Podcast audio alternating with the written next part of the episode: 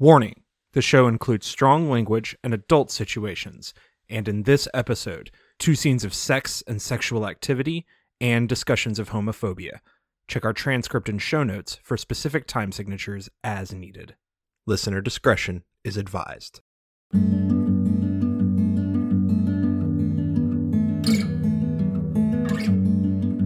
This is Hand in Glove, an audio drama about baseball, romance, and everything in between.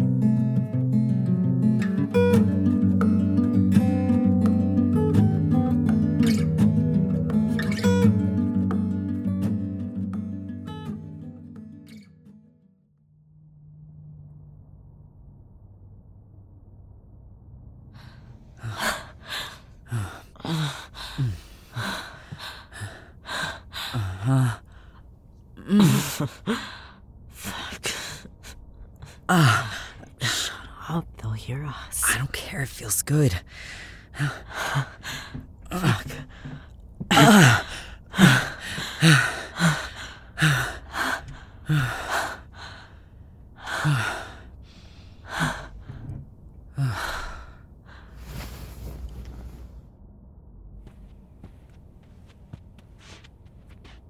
Fucking finally.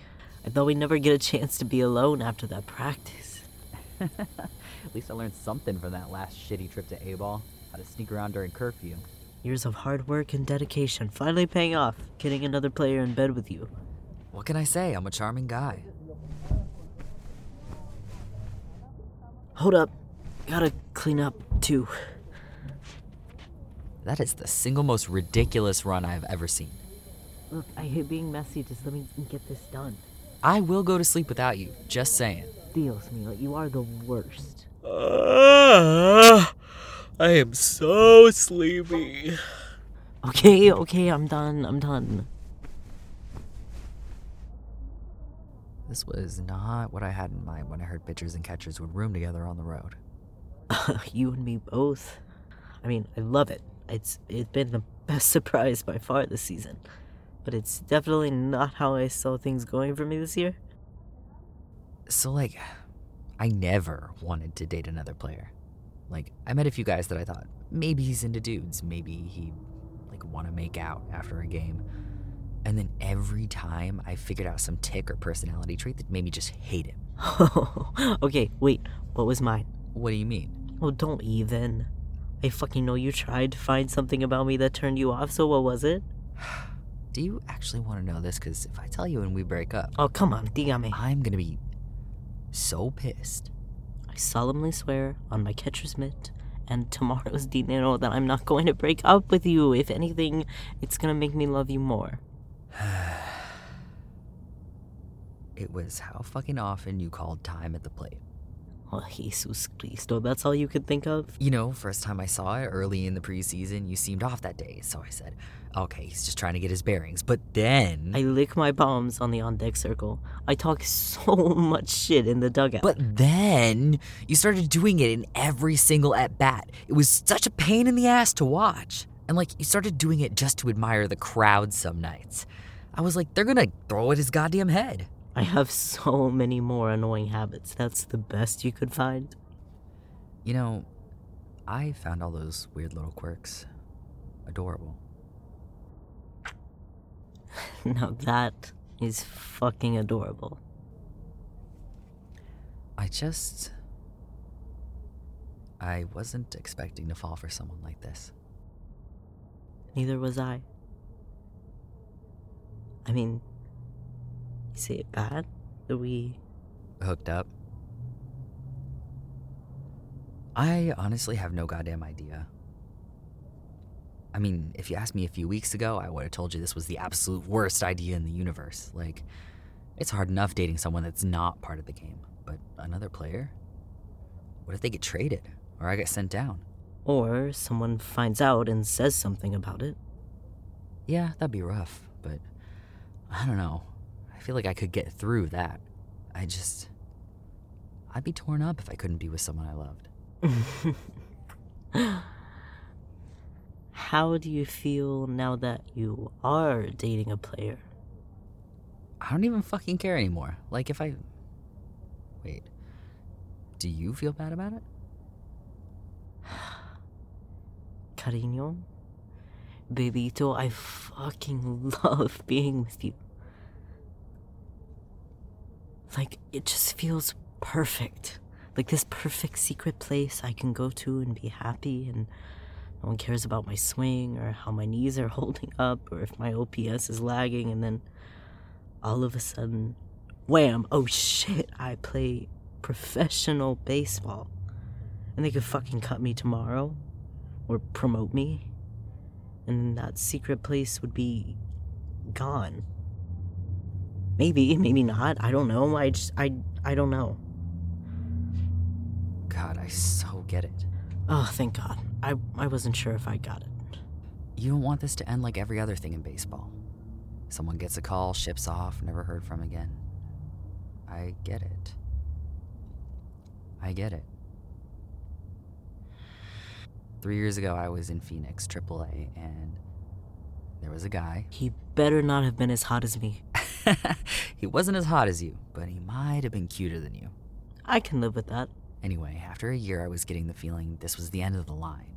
Not like I was done playing baseball, but like this was gonna be my career. I made decent money, the team travel wasn't as bad as some places, and I was establishing myself as a possible closer. I was feeling safe and secure. For once. so, me and this guy, we started getting more serious. Serious, as in. As in, we were debating whose towels and furniture were gonna stay in our new house before the wedding. Sounds pretty serious. We had the move in date scheduled right after spring training. We'd get it all in so we'd be together when I was at home training. Then we'd get married and he could unpack while I was on the road. And then Oh no, you got the call. I got the trade right before opening day. Denver had too many pitching prospects, and we were desperate for a real live bat to give them something in the second half. So they called San Francisco. Wait, so is that how you got here? Not even. They moved me over to single A in Bakersfield. There wasn't a roster spot with the Coyotes at that point. San Francisco tends to pull guys from double A for pitching, so that was that. Wow, that is rough. I literally had to catch a cab straight from the stadium to hop a shitty budget airline because that's all I had available. Couldn't go grab my stuff. And I called him. This guy who I really, honestly thought I was going to spend the rest of my life with. I called and told him. I told him he could just keep the furniture, the stemware, the towels. keep it, sell it, whatever he needed to do. He agreed to help me get any equipment and personal things shipped over and and we broke up. oh my god, Galigno, I'm so sorry. it's fine, I swear, it's fine. No, Miyamoto, that's so sad. I'm I'm so sorry. It's sad, but like it, uh, it also ended fine. It really did. We actually talked for a while after until I had to move up here. But it's. it's still hard. Cariño. All that to say, I just. I get it. I do. Christ, this game will just take from you and take from you no matter what you do. I mean, I barely dated after that. Just had a few flings because at least there wasn't the added pressure. Yeah. And now? Now I found you, and I don't want to ruin it. I don't want to fuck this up. I really like it. How it is right now. I mean, I think we have to make this count. However, we enjoy it now however we can meet and be together and if it all gets fucked up, well, we had something good. Right. It's always one pitch, one strike, next batter, right? Yeah. Well, who says this has to be any different? You want the whole game played out in front of you, and then you get out there, and when you've done all that work, you've fallen apart. You just have to take this one pitch at a time, Macho. Not because I don't want to be with you, because I fucking love being with you. Just because this business, this game, it's really hard. What makes it so hard for you? the expectation, right? That every time I go up there, there's three coaches and scouts watching. It's been that way since I was 17. Like, always watching me. Every mistake, there's a scribble in a notebook. Every great hit, a nod, and more writing, and they were always there. They were always calling me or my dad saying I should eat something else or do this exercise. It's. It got to the point where I just couldn't get past the feeling that there was nothing secret. Any dinner I had, any guy I met at a bar, any making out, it always ended with me terrified and having to leave. Oh, that's so terrible. And then it got really bad.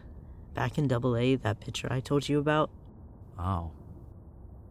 He was a major asshole, the absolute worst. He'd walk around the room saying racist shit to everyone who would listen, talk dirty to women who dared enter his locker room, and then he'd call anyone who dared disagree with him a queer. Fuck. At some point, I, I can't remember why I got on his bad side, and he just launched into me. Said I probably loved being naked in a room with other dudes. Probably wanted to fuck every one of them. Who is this dude and where do I fight him? Calm down. His elbow got shredded, remember? So I calmly turned around, dropped my towel, stared everyone down, and just said, Are you sure you don't just want to fuck me instead of talking about it all the time? Will that shut you up? Wow. He was seeing red, he was so fucking mad. And then he threw too hard that night, finally blew out his elbow. Got what he goddamn deserved. Chill out, Acho. No, you're cute when you're angry. Anyway, that that got to me a little bit. I didn't really feel comfortable talking about things after that. He didn't even know I was actually gay, but goddamn, he was ready to throw fists over it. Goddamn. I hate that. Just so much.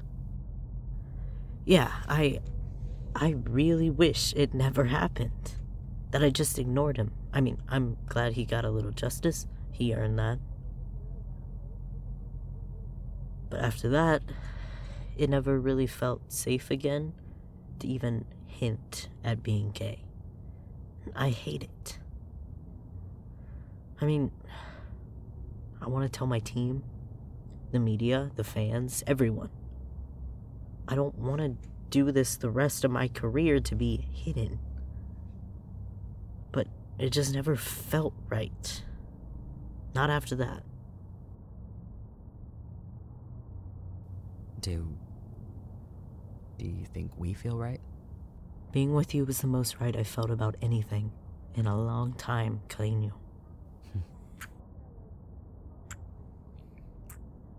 Uh, listen, I'm gonna freshen up real quick. You snooze for a bit since you don't have to be at practice today, just game time. Mmm. Sexier words have never been spoken. Oh, I've got sexier words for you, Corliss. Off day Wednesday. Ugh, you tease.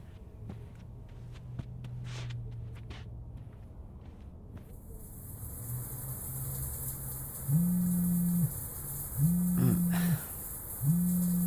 H- Hello? I mean, I can report a little earlier, but I was hoping I wouldn't have to since they didn't need me out of the bullpen tonight. No, I'm just confused. I thought they wanted me to sit out this series. Wait, what? Oh my god. Oh my god.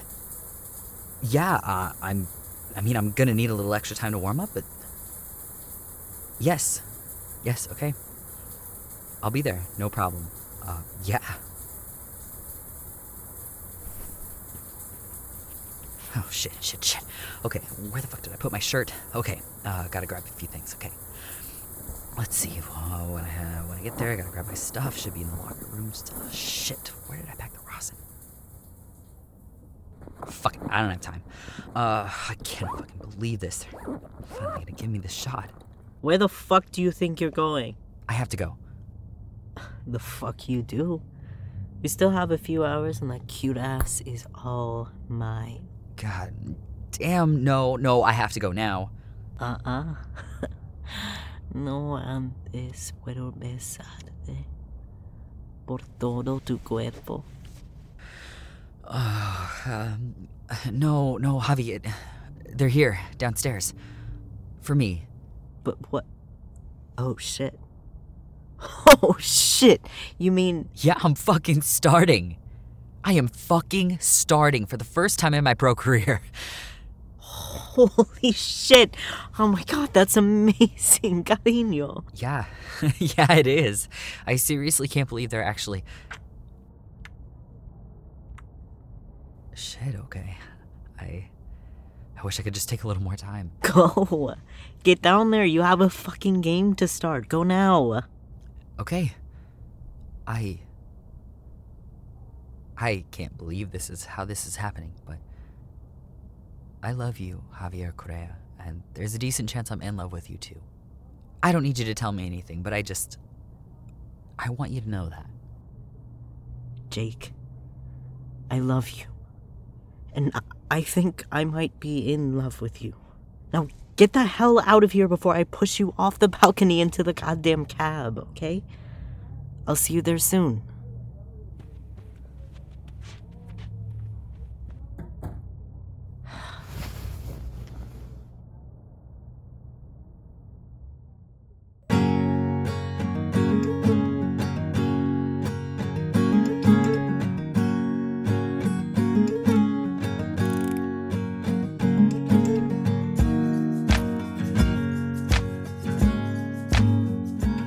Episode 6 of Hand in Glove was written, produced, and directed by David Hanna.